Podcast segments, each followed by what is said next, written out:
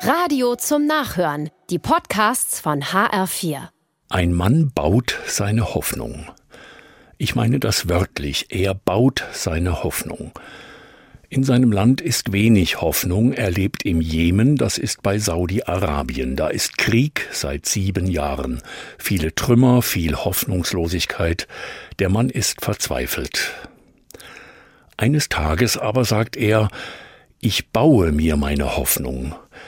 Er geht durch die Straßen und sammelt sich kleine Trümmer, Steinchen, Holzstücke, Pappe, und daheim im Wohnzimmer baut er sich daraus kleine Häuschen, als wäre alles heil, seine Straße, sein Land, aus Trümmern baut er sich Hoffnung. So soll es wieder aussehen, sein Land. Bis dahin hofft er und baut er sich seine Heimat. Bei uns gibt es keine Trümmer, Hoffnung aber brauchen wir. Ich baue auf Menschen.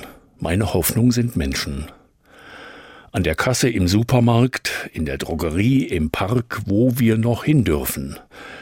Es gibt da so kleine Gespräche, sie beginnen mit Seufzen, dann erzählen wir uns, wie schwierig alles ist und wie öde. Manchmal lächeln wir, und ich merke, wir ermuntern einander zum Durchhalten. Das ist auch Hoffnung.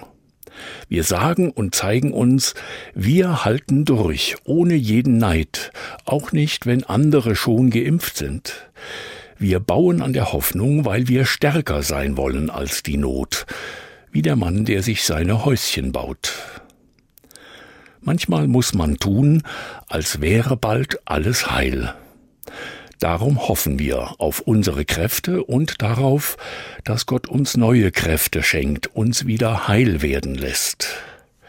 Der uns bisher geleitet hat, halte bitte auch weiter seine schützende Hand über uns.